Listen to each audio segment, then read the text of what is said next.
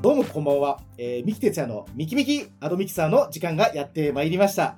えーこの番組はデジタルマーケティングに焦点を当てて、えー業界の著名な方々にゲストとして来てもらい、最新の動向をお話しする番組となります。ということで、今回はファイナル第1回目ということで、素敵なゲストの方にお越しいただきました。よアップスライヤーのカントリーマネージャーの大坪直也さんです。よろしくお願いします。どうもこんばんは、プスラヤの大坪です。よろしくお願いいたします。僕なんかが第1回でいいんですか？いや、何をおっしゃってるんですか、もう。著名な。いやいやいやいやいや、著名じゃない大坪さんでないとということで、本当に。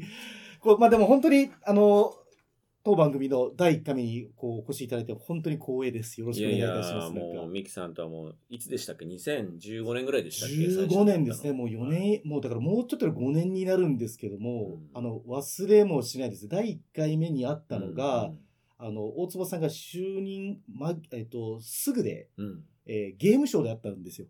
あ、そうですよね。あの、ゲームショーですその時に、あの、はい、僕はまだブースではい、ブ隣のブースでした。はい。牛のなんか、はい、そうです、そうです。あのなんか置いてましたよね。はい牛、座るみたいなやつ。そうです、そうです。覚えてますもう変なグッズばっかり置いてるアドネットワークで働いていて、はい。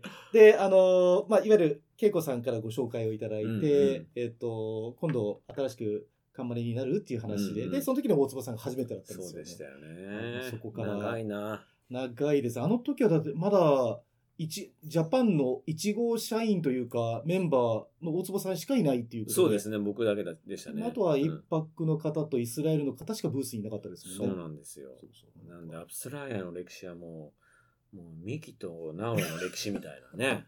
そんな感じですよね。今ちょっと盛りましたね。いやいやいや、全然。そんな感じですよ。いや、本当に。まあ、だそれから考えたら、うん。まあ、いろいろと業界も変わってきたし、まあ、なんかその、まあね、周りの状況も変わってきたと思うんですけども、うんうんそうです今日なんか、大坪さんのご経歴というか、そういったこう、いろいろと生き方とか、うんいろんな何が起きたかとか、うんあとはソライヤーさんのこととかも、うんちょっといろいろとお伺いできればと思ってますはいはい。なんかあれですよね。なんかキャリアとかについても、はいなんでしょうね、業界のキャリア、うんあの、まあ、あり方とか、えーどういうふうにすれば、えーキャリアアップできるのかみたいな話も最終的にこの番組の方向性としてはそうですね。あるってことですあよね。もうまさにそうですね。うん。まあもちろんこう聞いていらっしゃる方が、うん。本当にいろんな方がいると思うんですけども、うん。同じようなこうデジタルマーケティングに携わっている方であったりとか、まあ、メディアなのか、うん。こう広告主様サイドなのかわからないんですけども、はいいろんなところから次自分がどういう方向に向かいたいんだろうとうんか、うん。大坪さんにもこういろんなこうターニングポイントみたいなものうが人生に何回かあったと思うんですけども、うんその時に何を考えて、うん。まあ、例えばうん。次どうしようと思ったのかとかも聞けると、まあ、リスナーの皆さんもうん。何かこう一つこう良い示唆をね、うん。お与えすることができるんじゃないかなと思って。確かに。まあ僕なんて、あの、もともと別にこの業界にいたわけじゃないんで、まあ逆に、そのこの業界の発展っていう意味では、まあ外から新しい血を入れていかないといけないと思うんですけど、はいまあそういった時にもしかしたら、多少は参考になることもあるかいやいや、もしれないですね。すごく参考になると思いますよ、うん本当に。あの、今ちょうどね、大坪さんもおっしゃっていたんですけども、うんもともとこの業界、いわゆる IT 業界ではない、こう、世界からこちらに飛び込んできたって思うんですよね。はい、えっと、俳優やっていらっしゃったんですよね。そうですね。30歳まで、えっ、と、劇団扉座というところにいました。えっ、と、先輩が六角誠治さんで、後輩が高橋一生君。っていうね 今をときめく。はい、もう六角さんはもう相棒でね、すごく大活躍されてらっしゃいますし、もうもう名バイプレイヤーという形で。そうですねはい。まあ、そこに一緒に山中隆さんっていう番 あの方も同じ相棒で出てるんですけど、あのーそうですね、あの、お二人には本当にお世話になって、えーお笑いとは何ぞやっていうのをもう六角さんに教わりましたけどね。はい。絶対に自分が思ってること、言ってることが面白いと思って言うなと。深いですね。まあ、よく言いますよね。あ、面白いんだけどさ、とかって。まあ、大体面白くないっていうね。それ僕ですね。あそうですか すごくよく滑るんで。あ知ってて言ったわけじゃないんですけど。まあでもそういうことからですね、まあ本当に舞台の上での回り方とかもいろいろ教わりましたね。大坪さんはもともとあの大学生時代から、うん。もういわゆるこう例えば演劇部に所属されていらっしゃるとか、もうもう本当にこう役者を志向されたっていう形なんですか？いや、あの、高校の時にね、きっかけと、こまあ、もっと言うと中学の時かな。なんか中学の時に、なんか将来どんな仕事したいかみたいな、あーこと話さなかったですか？なんかそういうし、なんかクラスの授業みたいなのなかったりしてありありますありますその。時にね、なんか僕は、あの、コピーライターとか書いたこと覚えが、覚えがあるんですけど、ああなるほど。でもコピーライター、コピーライターってなんだろうみたいな、その全然何をするかよく分かってなかったと思うんですけど、当時。でもなんかこう作るのが好きだったんですよね、とにかく。それで、それでね、なんか台本を書いたんですよ。クラスのなんか文化祭かなんかで。なるほど。そしたらそれが受けてうん、で、その台本を書くみたいなところから舞台というか、こう演劇みたいなところに多分入っていたと思うんですよね。すごいですね。うんあ最初はだからいわゆる、うん。こうシナリオを作るというかコピーライターというとどちらかというとこう裏方ですもんね。そうですね。でそれから自ら舞台に上がる方にもまあ興味を持つようになったという、そうですね。でももともとは、ちょっと不純といえば不純なんですけど、動機は、あのいいですね。せそういうリアルなー話。いやいや、世界に、はい世界に影響を与えたいなと思ったんですよね。その時ちょっとなんか、高校生から、まあ大学生の時かな。大学生、うん、高校から大学にあ上がる頃かな。はい。なんか世界に影響を与えたい、世界を変革したいみたいな風にちょっと、あの、高邁な思想を持ってたんですよ。で、その時に政治家っていうのもあるなと思ったんですけど、はい。でも政治家ってすごく民衆から遠いところにいるなみたいな、はい。うん。そんな風に考えて、じゃあ、あの、人々の近いところにいる存在ってなんだろう？です。やっぱアーティスト、もしくは、その、えータレントとか、えーかなと思ったんですよね。うん。それで、まあ、その中でいろんな選択肢がある中で、うん。あの、テレビとかはい。よりも、やっぱり舞台、まあ、生ものなんで、よりプロっぽいな、みたいな。なるほどね。うん、より上手い、上手い人というか、本当に舞台俳優の方が、やっぱりかっこいいかなと思ったんで、うん。で、それで多分、舞台俳優の方に行ったと思うんですよね。うん。うん。で、30まで日本でやってて、その後3年間は、えーロンドンに、日本のその扉座を辞めて、うん。えーロンドンに行って、はいオーディションを受けて、すごい。っ行ったり来たりしながら、うんまあ33の時に辞めたていうことっていうですよねことですね。うん、舞台、まあ役者を志望するのを辞めたってこと。まあ、あるある、ある程度自分でこう、大坪さん的にもやりきったっていうのがあって、ですよね。そうですね。もう30の時にイギリス人の演出してる舞台を見て、なんじゃこりゃと思ったんですね。なるほど。あの、野球選手、日本の野球選手がメジャーリーグに行きたいみたいな、うん。これロンドン行かなあかんやろみたいな感じで、ロンドンに行って、行ったはいいものの、こう、あの、向こうと4大メジャースクールを出ないと、えーいいキャスティングに巡り合えないみたいな、そんなことも向こうに行って知って。で、とりあえずその、なんでしょうね、あの、ちそこの4大メジャースクールのところにも一回入ったんですけれども、はい。期間限定で。で、オーディションもいろいろ受けたんですけど、まあうまくいかなくって。でもうやることやったんで、もういいかなもう、み次たいなもう、あの結婚してて子供も作らなきゃいけないなっていうふうに思ってたので、子供欲しいなと思ってたんで。で、もうやめて。えー真面目に働こうと思ったんです。なるほどはい。と、その時にやっぱり33歳の時に転機が来て、うん。いわゆるまあ検索連動広告のはい。まあ大手、まあいわゆるもう大和茶さんですけどもね。にこう入られたということですよね。うんこれ、な、なんでその時の大和茶だったんいやですか？それは、ね僕今でも覚えてるんですけど、はい。その検索結果を広告にした会社が出たみたいなニュースを、うん。ロンドンのなんか、えーインターネットカフェみたいなところで僕は知あってそれロンドンで知ったんですね。はい、これすげえみたいな天才じゃんみたいな。ですね。いや自分でもまあ使検索するじゃないですか、はいしてて、まあ、実際に海外にいるから、うん。その情報を集めるためにインターネットカフェに行っていろいろ調べるときにこれクリックするでみたいな。もう自分でも思ったんですよ。で、その時は役者もちろんやってたんで、うん。そこに働くなんて考えはもちろんなかったんですけど、でも日本に帰ってきて、えーどこに行ったかっていうと、リクルート、エイブリックですね。今のリクルートエージェントですよね。そこに行って、えー最初に出てきた、その、ジョブがはい、大町だった。んでまあ、知らないと思いまますけど、みたいな感じで出されて、いや知ってます、知ってます、みたいな。あ、珍しいですね。受けます？受けます、みたいな。で、受けたんです。いいですね、うんなんか、なんか縁があったんですね。そうでですね。もうびっくりしましたけどね。で、当時、その時にもう一個出てきたのが、あの、DHL だったんですけどね。うんはいもし、D まあ、DHL もオーバーチも受かったんですけど、もし DHL 行ってたらね、もう全くまあちょっと別の人生メギさんとも出会ってなかったんでですよね。いや、本当そうですよね。まあ今ね、ロジスティックスはそれはそれでね、はい今新しく注目されてますけどね。まあちょっとでも本当に、こう、スピード感というか、んこう方向性がいろいろと変わったでしょうね。そうですね。おなるほど。まあ、そこでまあ、まあ、めでたくというか、うんしっかりとこう、OK になって、はい決まって、はでも、キムチは当然、まあ、日本になったんですか？これ、結局、東京スタートですか？これは。そうですね。うん東京の神谷町ですね。ああ、神城谷町から山ヒルズもう、はいなんか、オーバーチャーって感じですね。そうですね。あの頃は。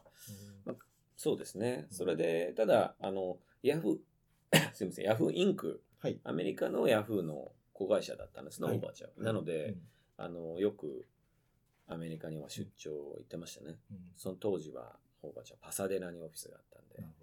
すごい素敵な街でしたね。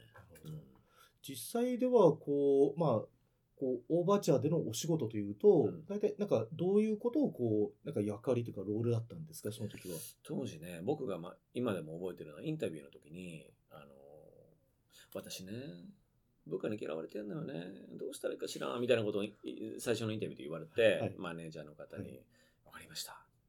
し考えます、みたいな。で、あの 何を考える何を考かわかんないんですけどけど。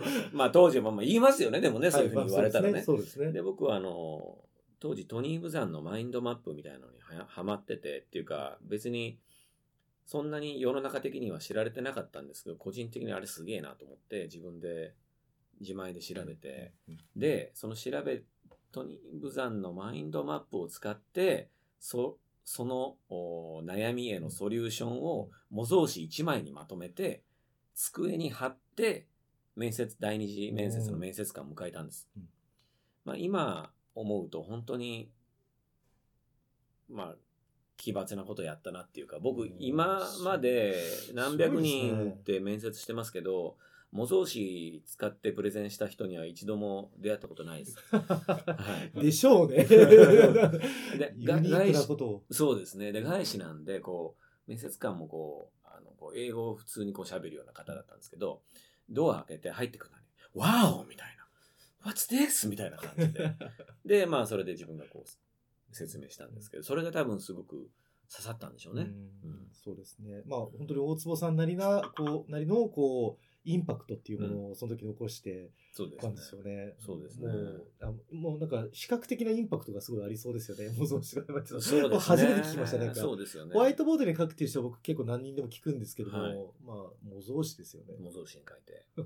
で、それがはいダイレクトセールス、まあ、はいオンラインセールスとも当時言ってたと思うんですけど、えーそのチームでしたね。まあ、大きく分けると、代理店チームと、はいえーダイレクト、直直販のチームで、まあ、2つ分かれてたんですね。当時はもちろん、その、おまだ検索連動型広告というものがどういうものか、世の中の方は分からないので、そうですよね。はい、代理店経由でのビジネスの方が全然サイズが大きかったですけどね。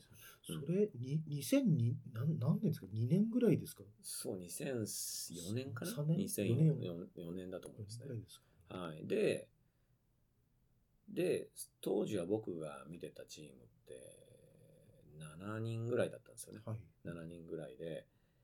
ただ最終的にオーバーチは、まあ、ヤフーを経由してですけれども、最終的に僕が辞めた時は64人ぐらいのチームになってました。うんでかいですね、やっぱり。ねうんなるほど。そのオーバーあのオーバーちゃんには、うん。えっとな、何年間在籍されたんですかね、その時？えっ、と、ヤフーも含めて4年半じゃなかったですかね。多分。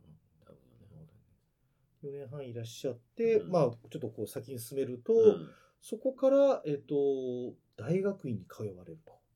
そうですね、オーバーチャーにいるときに、えー、オーバーチャーって、まあ、ヤフーですね、はい。ヤフーにいるときに MBA を取ろうかなと思って、行き始めましたね。はい。これまたちょっと、なんかいろん、そこでなんかすごいこう方向性がね、うん。急にこう MBA を取って、はいあの、行くってこう決めたなんかきっかけみたいな、なんか方向性がね、こうビジネスでこう、例えば、はいまあ、いわゆるこうランクアップじゃないですけども、こう例えば昇進をする、うん新しいジョブロールを、うんなんだろう、こう任されるとか、うんうんこういろいろと広げ方あるじゃないですか。うんでも、あえてのうん一度お休みをして、いや、MBA お休みじゃないんですよ。お休みはしていない。はい。あの、あ、もう仕事しながら。仕事しながらです。あ、そうなんですね。はい。これ、結構大変じゃないですか。そうですね。当時はね、毎日、睡眠時間3時間、2時間から3時間ぐらいでしたね。で、踏ん張りましたね。踏ん張りましたね。しかも、えー自分の、あの、二人目の子供が生まれて、まだ1歳ぐらいの時だったんですよ。で、奥さんにも内緒で申し込ん あれ、で、あ内緒で申し込んだんですか？いやっていうかい冒険しましたね、ちょっとそれは。聞いて多分ノーって言われても行くだろうなって思ったんで最初から聞かなかったっていう。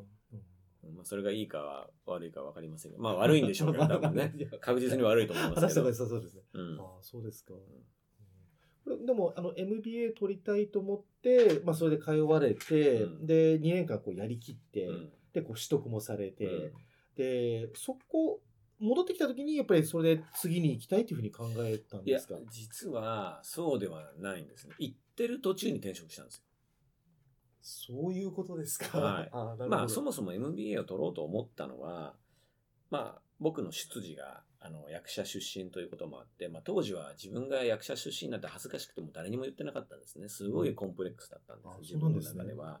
やっぱりみんな、あの、ちゃんとキャリアを築いて来られてる方ばかりで、で、その中で33まで役者やってたって何みたいな。もうすごくもう負い目だったんですね。あそうなんですね。それ、そうなんです。それで、あの、このままいったら、まあ、ガラスの天井にやっぱり自分自身、そのビジネスの経験も浅いし、打ち当たるなと思って、えーしもう一回しっかり勉強しなきゃいけないなと思ったんですね。なるほど。で、でも当時 MBA なんていうのは、今よりももっとポピュラーじゃなかったですし、MBA なんてもう天才が受けるもんだろみたいな、取るもんだろみたいなぐらい思ってたんですけど、まあ死ぬ時に MBA 取っときゃよかったって思って死ぬのも嫌だなと思って、まあ、とりあえずやってみっかと思ってはい。やったんですね。なるほど。で、えっ、と、40までに取ろうと思って、さ39で卒業したあーと思思いますけど、で、2年間で頑張って取って。で、やってる途中に、えー学んでいくと、なんか自分のやってることとか、こう、物足りなくなってくるんですね。うん。で、もっとこういうことしたいとか、はい。あの、新しいことはい。にチャレンジしたいみたいな思うようになって、はい。えー2年目が始まると同時に、えークリテオに転職したんです。なるほど。はい。なるほど。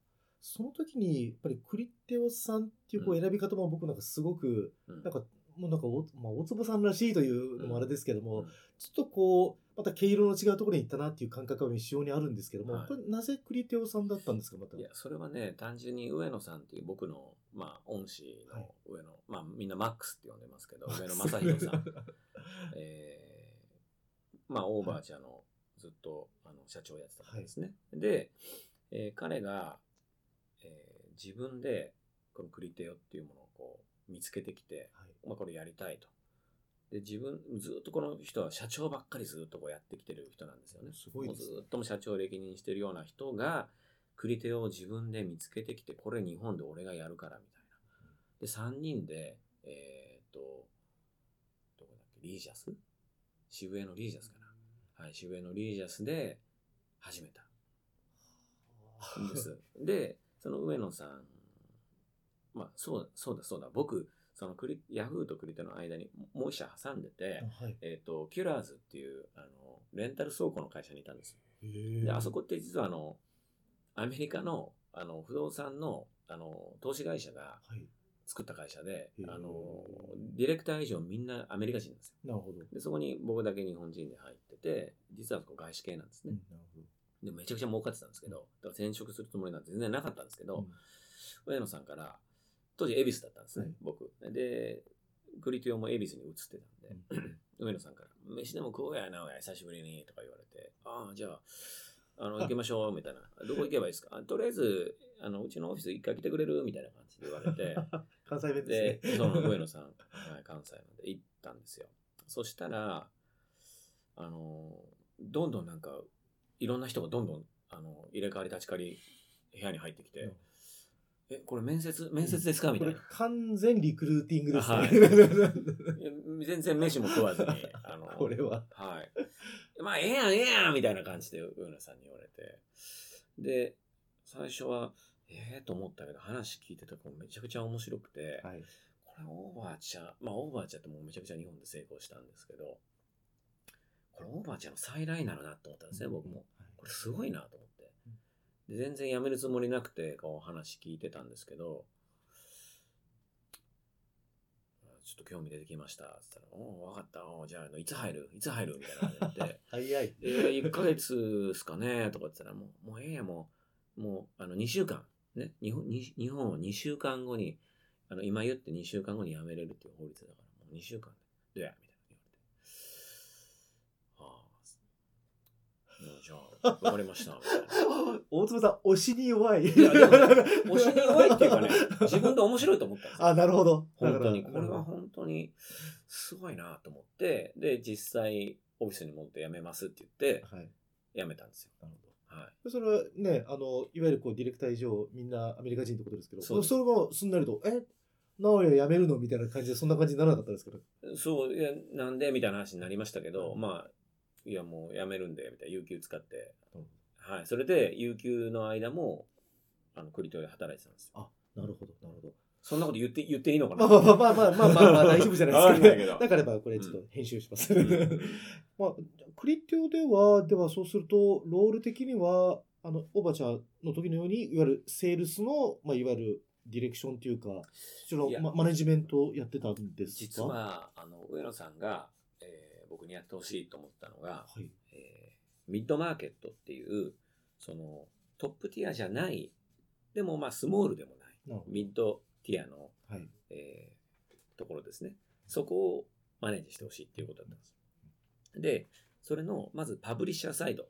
まあ、アプリにいるとパブリッシャーっていうと、あの、アプリをこう販売する人たち。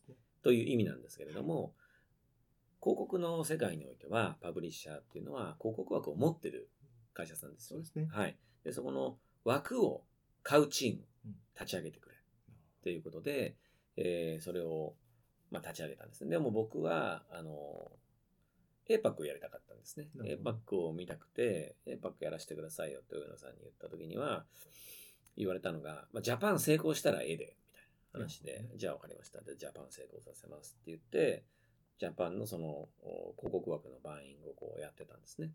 で、最終的に僕のチームで12%ぐらいまで、その日本の収益の、まあ、パブリッシャーサイドで見たときに、僕のチームから12%ぐらいまで売り上げが上がるようにまでなって、で、それなら、あ、そうだ、ごめんなさい。その前に韓国も立ち上げたんですよ。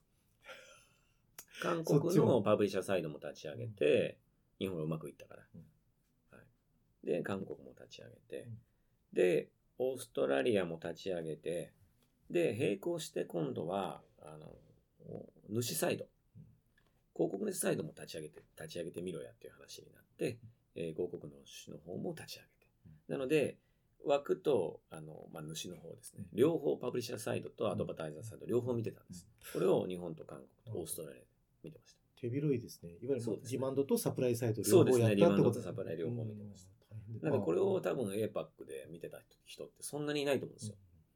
まあすごい、あの、良い、なんか、こう、なんでしょう、経験をされたんですね、そこで、そうですね。べて、うん、そこうん。3カ国で。うん。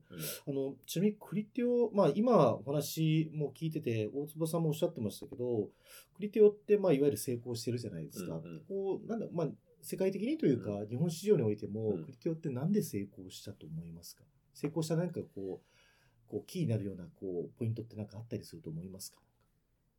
まあ、3つあると思うんですね。まあ、1つはタイミングだと思いますねなる。ほ1つはタイミングで、で、2つ目が、もう言ってしまうと、まあ、上野さんのカリスマっあていうのがあるのかなそこですかと思いますね。やっぱ上野さんについてきた人たちがもう当時めっちゃいっぱいいたんですよ。で、もともとオーバーちゃんの時に上野さんに可愛がってもらってっていう、まあ彼のリーダーシップに惚れて一緒にやってた人たちが、上野さんがこう旗をこう上げた時にもうみんなバーってまた集まってきたんですよね。うん、それで、なんで、クリティオ時代、あの、オーバーチェア時代からずっと、えっと、付き合いのある人、まあ、ここの中にも入ってますけど、リフトオフの天野幸太さんとか、ああと、今、Facebook にいる鈴木近美さんとか、あの、もう本当にオーバーチェアからずっとクリ、ーうんまあ、鈴木近美さんはクリトじゃないんですけどね。あの、まあ、天野幸太さんとそうですね。で、上野さんに、あ、ごめんなさい。ちょっと今、ごめんなさいね。えっ、と、おかしくなっちゃいましたけど、鈴木おみさんもクリテオに来てました。はい。で、そその後、Facebook に行ったんですけど、うん鈴木おみさんは。とにかく、オーバーチャーからクリテオに来たような人が結構多かったんです。なるほど。うん。これは本当に上野さんのリーダーシップと、あの人は本当に金の匂いがす、もう、する人なんです。金の匂いを嗅ぎつくのがすごいんです。で、上野さんが言うなら間違いないだろ、みたいな。それでみんなバーって集まって これ、上野さんに聞いたら怒りますね。いやいや上野さん聞いてますか？上野さん聞いてくださいなんやねんみたいな感じになってきますね、これで。でも本当なんですよ。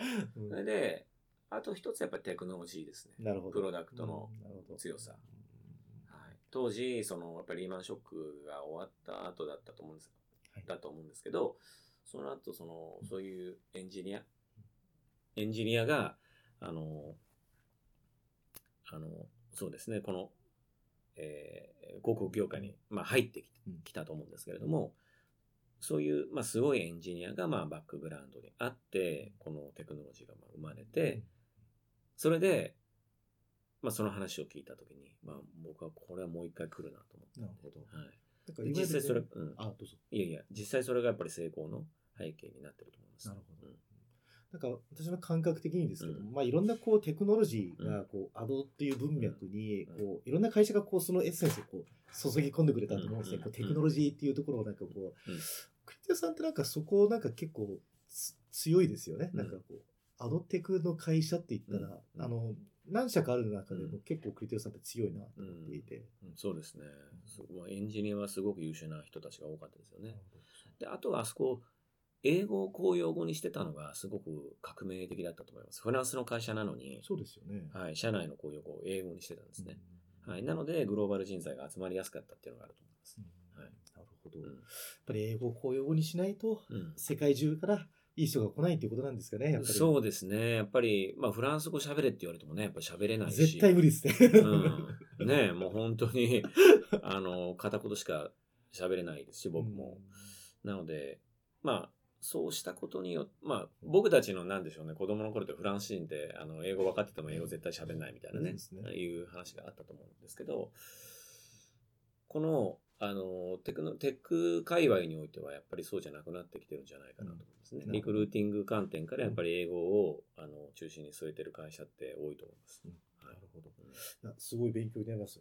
で、まあ、こう、クリデオさんでこういってまたこう成功を収めて、えっ、と、やはりここでも4年、5年ぐらいですかね。4年半ですかね。4年半うんでいらっしゃって、ついに今の現職のこうアップスフライヤーさんにはい。来られたと。うんこれは、あの、まあ、そういういわゆるこうし、こう慕われてた上野さんという方がいらっしゃってですけども、こうそこからまた次のステップに行く何かきっかけっていうのはなんかどういう感じだったんですかね？まあ、当時アプリがどんどん勃興してきたんですね。すね。はい。で、クリテオにいる時からずっとアプリだアプリだっていうふうに、まあ僕だけじゃないんですけれども、みんな言ってたんですね。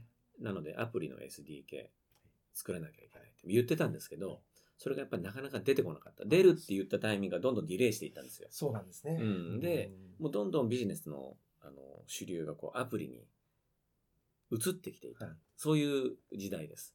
で、このまま待っててもこれはダメだなって、やっぱりヨーロッパの感覚がアジアのそのアプリドリブンな感じがちょっとこう乖離してたと思うんですよ、あの頃。まあ、今は違うと思いますよね。ね。なのでで、これであればもうアプリの世界に、今まで自分自身アプリの世界に行ったことなかったですけれども、アプリがまあこれから絶対来るなと思って、アプリの世界に飛び込んでみようと思ったんですね。それで、その時に、まあいろいろ選択肢は多分あったと思うんですけど、はいそね。その、いわゆる、カオスマップと呼ばれるものがあるじゃないですか。ありますねでも、カオスマップの中に入っちゃったらダメだと思ったんですよ。うんやっぱりこう、差別化できないわけじゃないですか。だからカオスになっちゃってる、結果的に。なので、カオスじゃないところに行こうと思ったんですね。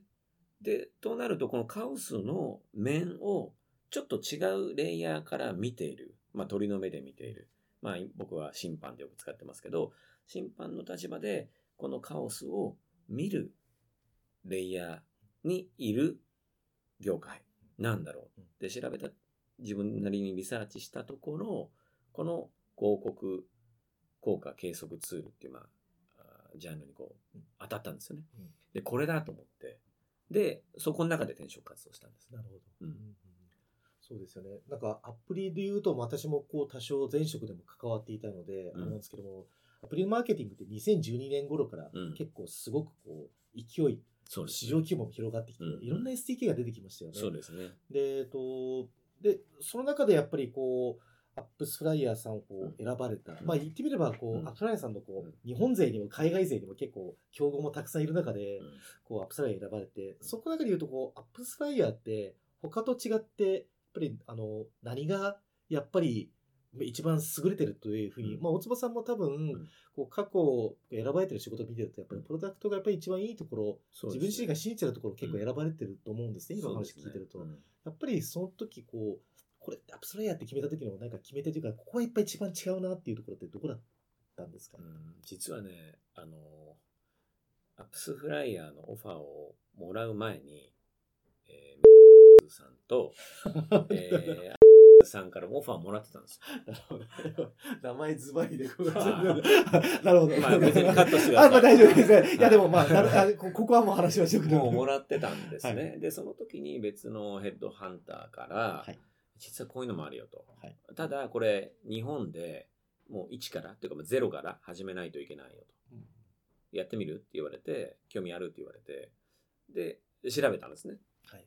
アップスライのこと。そしたら、なんと、えー世界では40当時3%ぐらいシェアがあると。で、えーいつ創業したかというと2011年。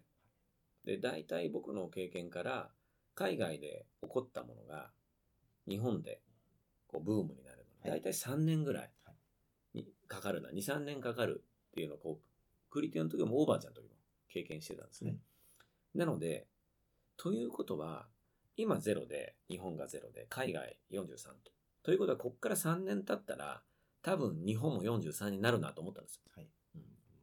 海外43そうだから、ね。今までの経験上。で、3年経って本当になったんですよ。だいたい40そうですね43%ぐらいになって。はいで、3年経ってグローバルはどうなったかというと、72%だったんですよ。ということは多分ここから3年ぐらいすると、72%ぐらいになるんじゃないかなっていうふうに、真面目にやってればね、うんって思います。うん、ちょっと話それちゃいましたけど。いえいえはいうんで、あの、やっぱり世界の動きに日本が後からやうんっぱりついてくるっていう、まあなんかこう、なんなんでしょうね、こう、追いつくというとあれなんですけども、やっぱりうん向こうの方が動きが早いということなんですかね、やっぱりそうですね。やっぱりいろんな理由がありますけど、やっぱりローカライゼーションですね。ローカライゼーションっていうのは単純に言語のことじゃだけじゃなくて、コンセプトとかも含めてローカライゼーションが必要だと思うんですね。それを日本に持ってきて、それが浸透するまでやっぱり大体3年ぐらいかかるんだと思います。はい。ちなみにちょっとこう話がこう前後してしまうんですけども、うん。この大坪さんにこうぜひこうアップスフライヤーってうん。どういう会社会社なのかっていうところを、うん。ぜひちょっとお聞かせいただきたいんですけどああそうですね。はい。多分全然知らない方も、あの、リスナーの中にはいらっしゃると思うんで、そうですね。アップスフライヤーっていうのは広告効果計測ツールと言われる、まあ、ジャンルにあるんですね。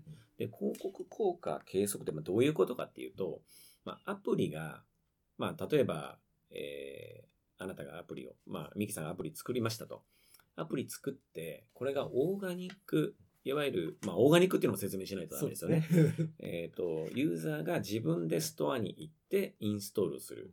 何かの広告とかに触れずに、直接自分でストアに行ってインストールする。これまあオーガニックインストールって言うんですけども、このオーガニックでインストールされる比率っていうのは、もう毎年宝くじを買い続けても、一生買い続けても、えー買い続けた時に宝くじが当たる確率よりも、オーガニックでインストールされる確率の方が低いんです。い平均するとですよ。もちろんアプリの中ではもうすごくオーガニックでインストールされるものありますけれども、うん。平均すると宝くじに当たる確率よりも低いんです。うん。なので、じゃあどうするかっていうと、広告を打つんですよね。はい。Facebook、Twitter、LINE うん、えーいろんな広告媒体ありますけれども、そこに広告を出してうん、その広告経由、広告を見てもらっうん。て、そこからアプリをインストールするっていう手法を取るんですけれども、その時に、アプリってですね、えーストアに、まあ広告を踏んだとしても必ずアプリのストアに飛んでいきますね。で、そこの段階で、その後こうインストールされるんですけれども、一体どこの広告から入ってきたかっていうのはもう分からなくなっちゃうんですよねです。よね。うん。まあ、なので、まあ、広告主さんとしては、一体 Facebook の広告が効いてるのか、Google が効いてるのか、リフトオフが効はいいてるのか、知りたいじゃないですか。ね。うん。なので、この、えーまあ、ジャンルが生まれたんですよね。一体ユーザーがどの広告を踏んできてるのか知りたいっていうまあニーズがあって、それを解消するために生まれたのがこの広告効果計測というまあジャンル。になります。はい。で、アップスライはその中で2011年に、えーオーレン・カニエルとはいレシェフ・マンが、えー創業しました。はい、イスラエルイスラエルの会社ですねそうですね。でなかなかイスラエル発の会社って日本でなかなか知名度、はいあ。の当時から考えても低かったのが、うん。今で言うと本当に、まあ、イスラエル初の、まあ、日本でこう広告に変わってる会社イコールアップスフライヤーさんってイメージ強いですよね。あ、そうですか？はい、いやまあそう言っていただけるのはまあ嬉しいんですけども、日本でも全然うちだけじゃなくて、例えばユアピさんとか、はいねあとはまあアウトブレインさんとか、まあ本社ニューヨークに移されたりしてますけれども、イスイスラエル出自の会社さんって実は結構ありますね。うん。はい。そうですね。うん、増えましたね。そうですね。やっぱりそのセキュリティと、まあ、解析という意味においては、アップスライ、あ、ごめんなさい、イスラエルの企業ってすごく強いですね。うん。お国柄的なところもありそうですね。そうですね。はい。だいたい800万人の国民が、えー8000万人の敵に囲まれてるみたいな言い方よくされますけれども、なので、生きていくために、その、自分たちを守るために、えーセキュリティだったり、えー解析っていうところがどんどん強くなってるんじゃないかなと思いますね。はいあの今、大坪さんがこうお仕事されてるこうアップスフライヤーさんでは、はいうんあのお客様ってどういう業界のお客様って多いんですか？例えば導入いただいてるはい。方あのところって、まあまあ、業種というか、はい。どの辺のところが多いのかなと思いまして、そうですね。もともとは、やっぱりゲームのお客様すごく多かったです。まあ、分析したいということですよね。そうですね。やっぱり。りアプリのビジネスのやっぱり大部分、もともとゲームだったと思うんですね、もともとは。で、ところが、どんどんどんどん、そのゲーム事業者さんだけじゃなくて、いわゆる非ゲームはいのお客様が増えてきて、実は今非ゲームのお客様の方が多いんです。そうなんですね。はいへ6割ぐらい多分非ゲームのお客さんなんーで6割ですか、はい。えーうんに日本日本国内？日本国内です。意外です、はいもう。もうちょっと少ないかと思ってました。いや、もう今すごい多いですね。まあ、本当に、あの、飲食系のお客様とか、あの、チェーンレストランのお客様とか、あとコンビニエンスストアとか、えーあとリテールですね、のお客様とか、なるほど。もう本当にアプリを活用されているお客様は今すごく増えてますで、その大半がおそらくアフスライヤーを選ばれてると思ないるます。ほど。はいすごいですね。うんさすがアップスフライヤーさんですね。いえいえ。あの、まあ今の話をお伺いしてると、うんやっぱりアプリをこうどんどんこういわゆるリテールから、まあ、うんこう外食とかもそうですけども、はいい、ろんなところが使い始めてる、うんうんアプリを使うお客様が圧倒的に増えてきてるっていう、あのお客様っていうのは企業側でうん。増えてるということだと思うんですけどそうで、すね。なんかそういったことも含めて、ここ数年でなんかアプリマーケって、うん。なんかどういったところが変わった、こういうところが変わったなってなんかうん感じることってありますか、大坪さんの方で。そうですね。まあ、ひどこと、いつと比較するかで難しいと思うんですけど、うんまあ、例えば、ご就任された2015年ぐらいから、まあ、ちょうど今5年ぐらい経ってると思うので、そうですね。5年変わって、例えば昔は僕は感覚だとやっぱり、今の数字を聞いてもやっぱりゲームの方が絶対多いって思ってたのが、うん。案外そうでもないっていうことを聞くと、うん。いろんなものが変わったんだろうなと思って、うん。そうですね。一つには、その、まず、アトリビューションという概念が、はい。えー認知されたかなと思いますね。当時はアトリビューションって何ぞやっていうところから必ず話し始めてましたんで、そうですね。うんアトリビューションって、まあ、アトリビューションってないんですよね、日本語の訳が。そうですね。まあ、あの、起因する、起因させるとか、あの、原因を返すっていうような、ちょっと辞書的な翻訳はあるんですけど、あの、一般的に、アップルがリンゴだ、みたいなものって、まあ、ないんですけど、そうですね。はい。まあ、その部分から、ようやく認知が深まって、で、アプリだとやっぱり、ユーザーの、とのエンゲージメントをこう維持できる、はいえー深められる、高められるっていうのが、ゲーム業界以外でも、まあ、知られるようになってきて、で、ゲーム以外のお客様もアプリを活用する。ユーザー接点としてやっぱりアプリっていう、その、お媒体が一番いいんじゃないかっていうことになって、ウェブからアプリにこう移ってきたんだと思いますね。はい。アトリビューションという概念が、うんまあ、いわゆるん、こう、まあ、あえて非ゲームって言いますけども、うんまあ、いろんなお客様にもうんすごくやっぱり概念というものが根付いてきたっていうことですかね。うんそうですね。根付いてきて、それがゲームっていうこう閉じられた一つのバーティカルからどんどんいろんな業界にこう広まってきた。っていうところだと思います。はい。ちなみに今ちょうどこうその言葉が出てきたアトリビューションっていうのが、うん。やっとまあ日本国内でも結構根付いてきたなっていう感覚、僕にもあるんですけど、ここ最近だと、まあ、結構こう OMO って出てくると思うんですけどこの辺とかって OMO ってあの、まあ、どう思いますかというか、うんうん。あの日本で今結構根付いてきてると思いますか？ねこの辺の考え方いや、もう、もう今かなり暑いんじゃないですか。熱うん熱いですか？暑いと思う。いや、もしかしたら全然ね、興味ない方にはうん。全く、むしろ OMO じゃなくて、お、オモオモって何みたいなね。まあまあまあそうね。YMO の何次みたいなね、あのー言われるかもしれないんですけれども、はい。僕はあの、まあ、ビービットの藤井さんっていうあの著者の方がいらっしゃるんですけど、はい。このアフターデジタルをっていう、まあ、本ですね。すごくいい本なんですけど、このアフターデジタルを読んだ時に、これは面白いなと思ったんですね。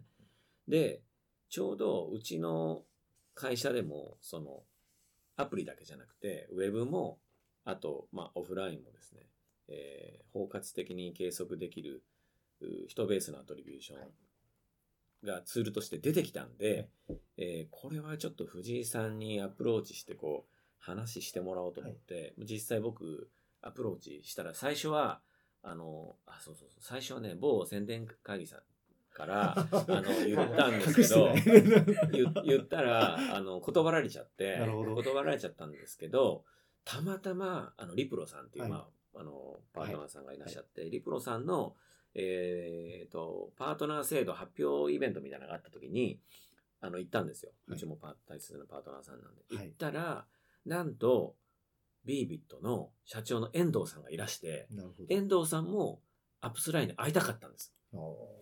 で、僕も beBit さんに会えたらいいなと、まさか beBit さんいるとは僕知らなかったんですけど、テレパシーですかね。そそしたら、まあなんであの beBit さんはうちに会いたかったかっていうと、は AppsFlyer が中国に強いんですね。はい。で彼ら、そのアフターデジタルってまさにこの中国の、はい。その今起こってる、えーデジタルがアナログを包含するっていうことをこうまとめた本なんですけど、ね。デジタルオーバーラッピングそうですね。はいなので、まあ、中国にもともと強いんですけど、もっとやっぱ中国強化していきたいというところで、中国のマーケットシェアが、まあ、あの7、8割もあるアップスライヤーともっとコラボしていきたいっていうところで、アップスライヤーに出会いたいなと思ってたら、なんとリプロのそのイベントあったんです。名刺交換するときに、アップスライヤーさんみたいな、え、ビービットさんみたいな。お互いもうなんか、そのテンションでそなの。テンションで。いや、本当なんですよ。本当に何の、あの、予告もなく行ったら会えたんです。で、遠藤さん経由で、藤井さんに声かけてもらったら。あの、ちゃんと、あの、登壇してもいいですよってことになって、まだアフターデジタルがこう、流行る前はいに、僕はもう藤井さんにアポ取ってはい、あの、もうす、もう、ちゃんと確約取って、で、喋ってもらったんです。でその後、い今はもう藤井さんいろんなことも喋られてますけどね。なのでもう、あの、ななんでしょうね、ファンクラブ第1号会員みたいな気持ちで言いますけど、多分もっとね、あの、いらっしゃると思うんですけど、気持ち的には。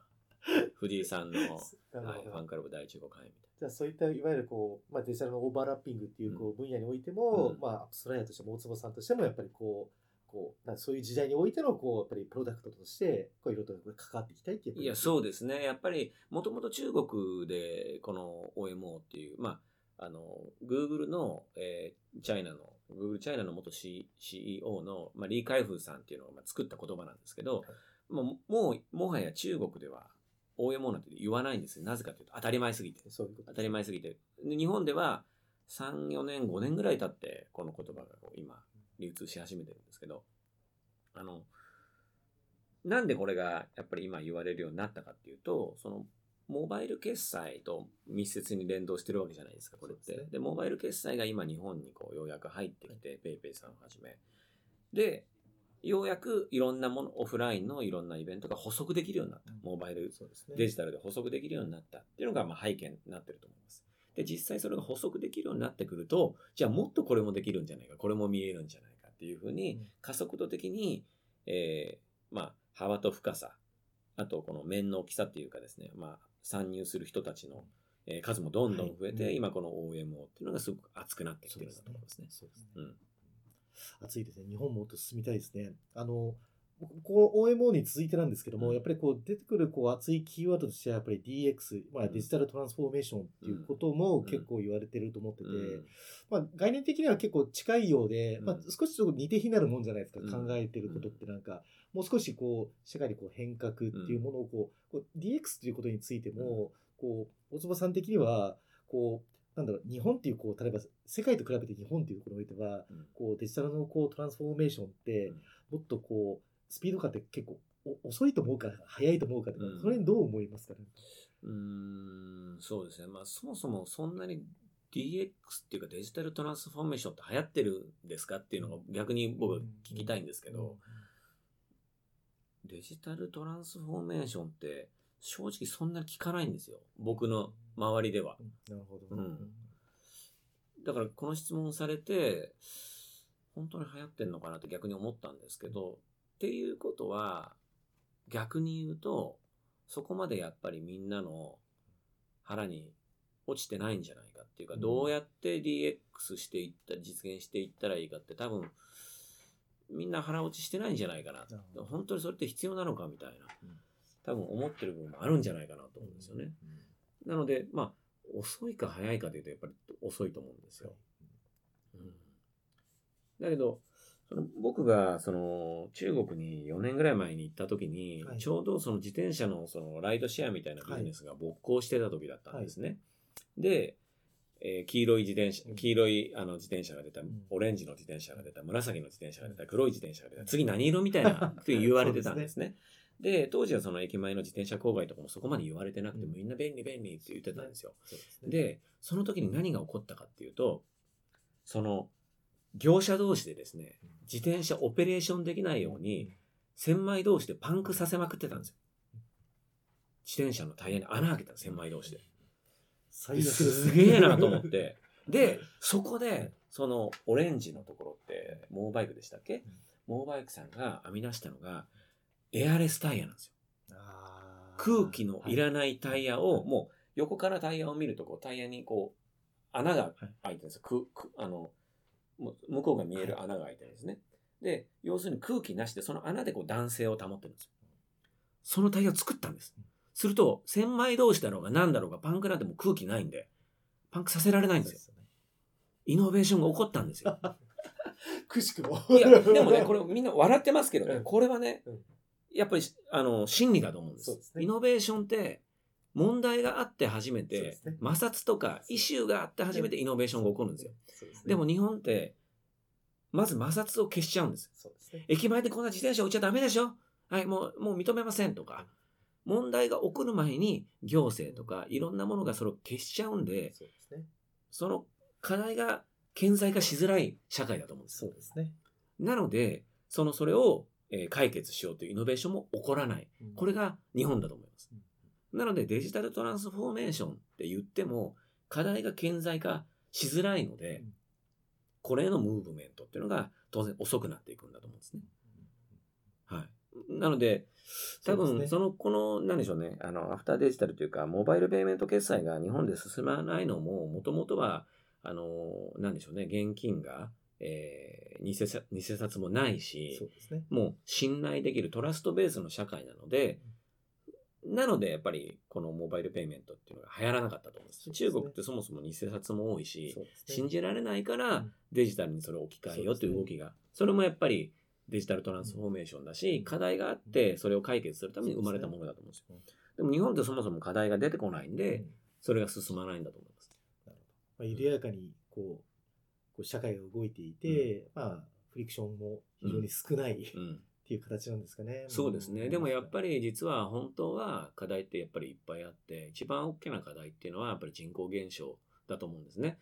人まあ、ここから100年でもう日本の人口がもう6000万人半減してしまうっていう、もう、こうあの人口動態見てたら、これもう分かってることなんですよね。確実に起こること。で、今変えても、その、まあ、出産っていうプロセスを経るので、30年以内にはもう変わらないんですよね。なので、まあ、ここに対してもしかしたらもっとみんながこれが課題だっていうふうに認識をしていけば、何かここにデジタルトランスフォーメーション、これをどうやってその DX でおあの実現するのか、ちょっと全然僕はそこにはアイデアないんですけれども、根本的な課題が、まあ、そこなので、はいまあ、あの労働者も減る消費者も減る納税者も減るっていう国として。最も恐ろしい三重苦ですね。三重苦じゃないですか。でここをやっぱり支えて解決する、まあ、一番大切なのはやっぱ人口だと思うんですね。なのでこの人口をどうやって増やしていくのかもしかしたらそれが日本人じゃなくてこう移民っていうものなのかもしれないし、まあ、いろんなアプローチがあると思うんですけどそこにこの DX っていうのは何か使えることができるようになればすごくいいんじゃないかなって僕自身は思ってます。いや、すごく下に飛んだ言葉です。ありがとうございます。あの、大友さん、そろそろなんかちょっと未来についてもいろいろとちょっとお伺いしたいなと思って、はいまあうん、例えばこう、今後ですけども、うんアップスフライヤーとして、アップスフライヤーさんとして、うんこう、今後どういったこう、こう役割をね、こううん担っていきたいと考えていますか、すごくうんばっくりとしたご質問になっているんですけども。そうですね。最終的には、まあ、うちの CEO が、まあ、よく言ってるのは、マーケティング OS になるって言ってるんですね。マーケティング OS。まあ、そもそも OS ってどういうことかっていうと、はいまあ、僕たち、例えば Android とか iOS とか、まあ、いろいろ使う、MacOS とか使ってますけど、まあ、Windows もですね。だけど OS って目に見えないものなんですよね。はい僕たちが見てるものってアプリケーションなんですよ。アプリであって、で OS って目に見えないけど、実はそのアプリを動かしてるのは OS なんですよね。なので、マーケティングにおいて、すべての基本となる情報を集めてくる。はいで、マーケターの方々のお課題解決につなげてもらえる OS になる。うんっていう意味で、マーケティング OS っていうふうに言ってます。で、もともとそのアプリのおアトリビューションから始まったんですけれども、まあ、今年ウェブの方も始まって、はいえーウェブもアプリも問わず包括的に見るようになりましたと。はいで、多分これがもっといろんなところに広がっていくんじゃないかなと思うんですね。リアル店舗だったり。まあ、わかんないですけど、はいこれ全然アップスライじゃなくて僕の個人的な妄想ですけど、はい。例えばカーナビとか、はい。冷蔵庫の中とか、アトリビューションといえば、どこのスーパーで買ってきた、何月何日に買ってきた、賞味期限がいつ切れる、みたいなものも、まあこれも、ある意味アトリビューションだと思うんですよね。うん。はい。で、そういうものも冷蔵庫に入れた瞬間に、うん。例えば分かるようになってきたら、面白いななんで、まあ全然これはあの、アップスライト関係ないんですけどね。あの、そんな、そんな風に思ってます。まあ、なので、そのアトリビューションっていうとすごく分かりづらいんですけれども、その原因を返すっていう意味では、いろんなところにこの考え方って多分使えるんだと思うんですね。はいなので、そのビジネスの展開っていうのはどんどん包括的になっていくんじゃないかなっていうふうには思います。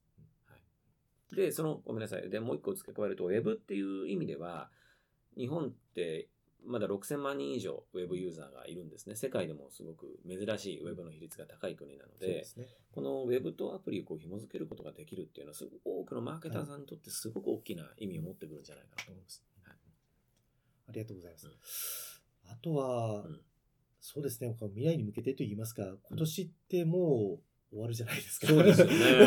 もう、あっという間にこう、2019年も終わもう今年もね、いろんなこと本当にあったなって、もう大坪さんともいろんなイベントでよくお会いしてたんですけど、うん。今年2019年を振り返ってみて、うん。大坪さんにとって、まあもちろんアップスフライヤーという組織にとっても、うん。2019年ってどうだったのかっていうなんかうん。振り返りなんかも、まあ含めて、うん来年2020年、うんまあ、大坪さんご自身にとっても、うん。まあ、もしくはこう、プフライヤーにとってもこう、していきたいなみたいなことがあれば、うん。ぜひ最後にちょっとなんか締めていただきたいなと思うんですけど、ね。そうですね。僕は2019年、まあ、個人的なことで言うと、えー、3ヶ月で体脂肪を7%落としたんですね。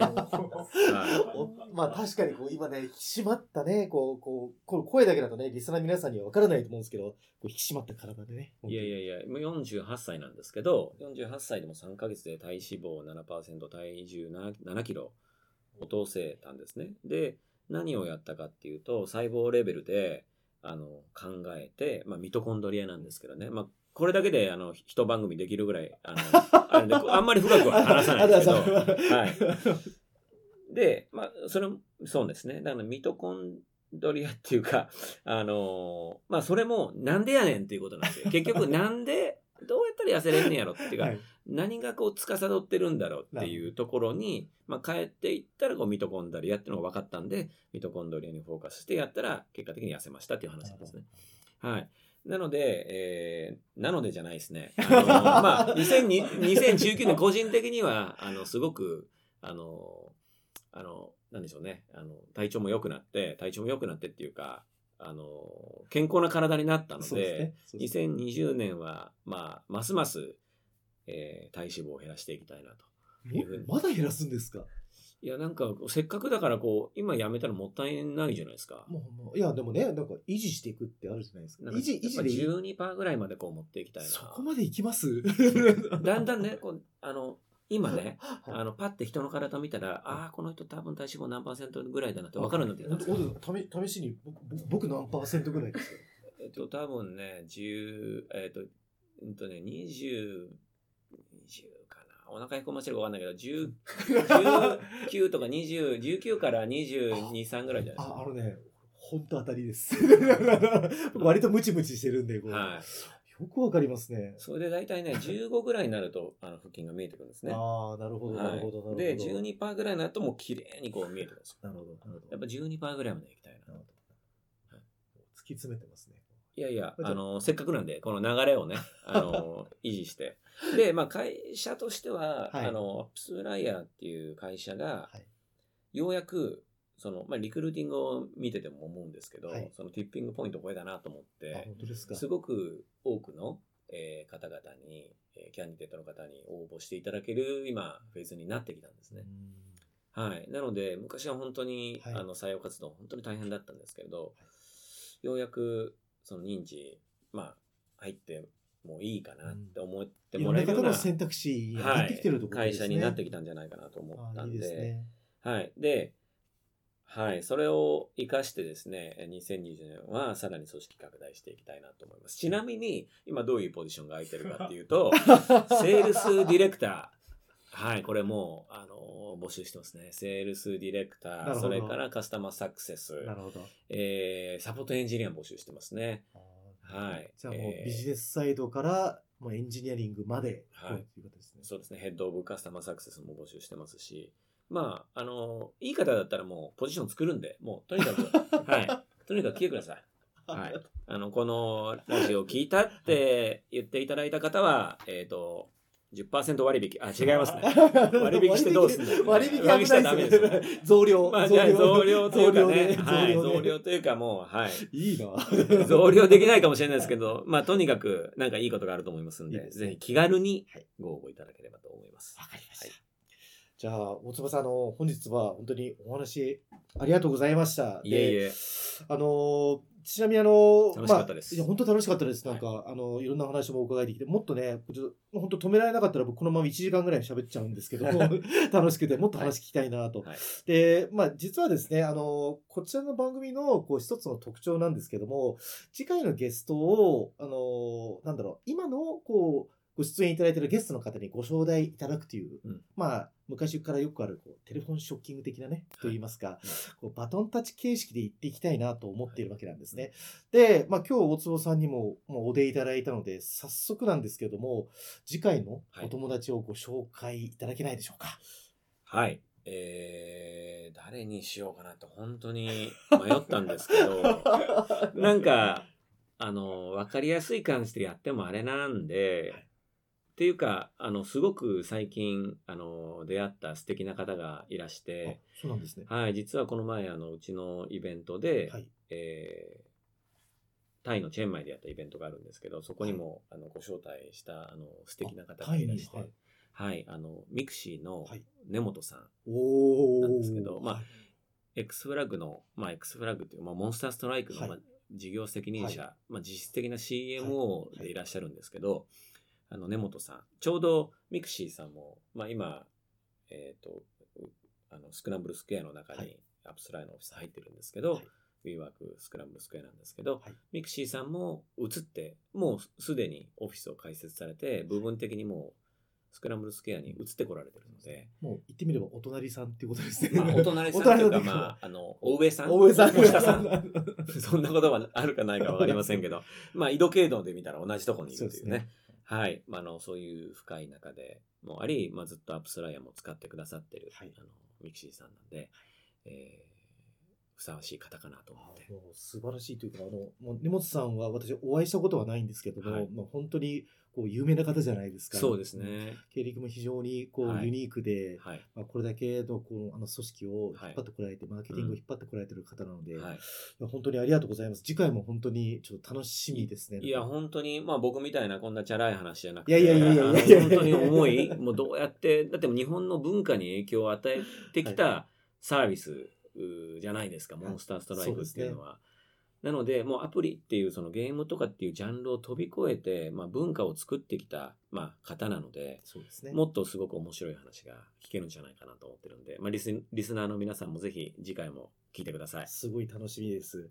じゃあ、あのまあ、まあ、と次のお友達もご紹介もいただきましたし、こうはい最後になんですけども、ええ大坪さんの方からこうリスナーの方にですね、まあ、こう実際こうリスナーの方も、うんこうマーケターの方も結構多いんじゃないかなと思うんですけども、うんまあ、同じこの業界の方が多いと思うので、うんまあ、最後にこう一言だけちょっとなんか、あのまあ、お声掛けいただければと思うんですけども、何かお一言いかがでしょうか？be a giver なんていうのはちょっとかっこよつけすぎなんですけど、まああの、やっぱり与える人になっていきたいなって僕自身思ってるんですね。あやっぱりまあそれはでもすごくいろんな反省もあって、やっぱ自分で事業を起こし、日本で立ち上げてきた時って、ついついこう与えるところ、ことじゃなくて、まあテイカー、はい。ね、あの、なんでこういうふうにできないんだとかと思ってしがいがちなんですけど、やっぱり組織が拡大していくときに、やっぱりそうじゃなくて、みんなのやり方をこうバックアップして、自分が、えーみんながこう、あの、やりたいことを実現できるような立場になっていかなきゃいけないなって、まあ最近改めて思うんですけど、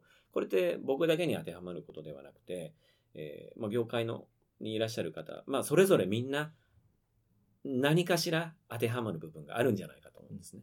なので自分から与える。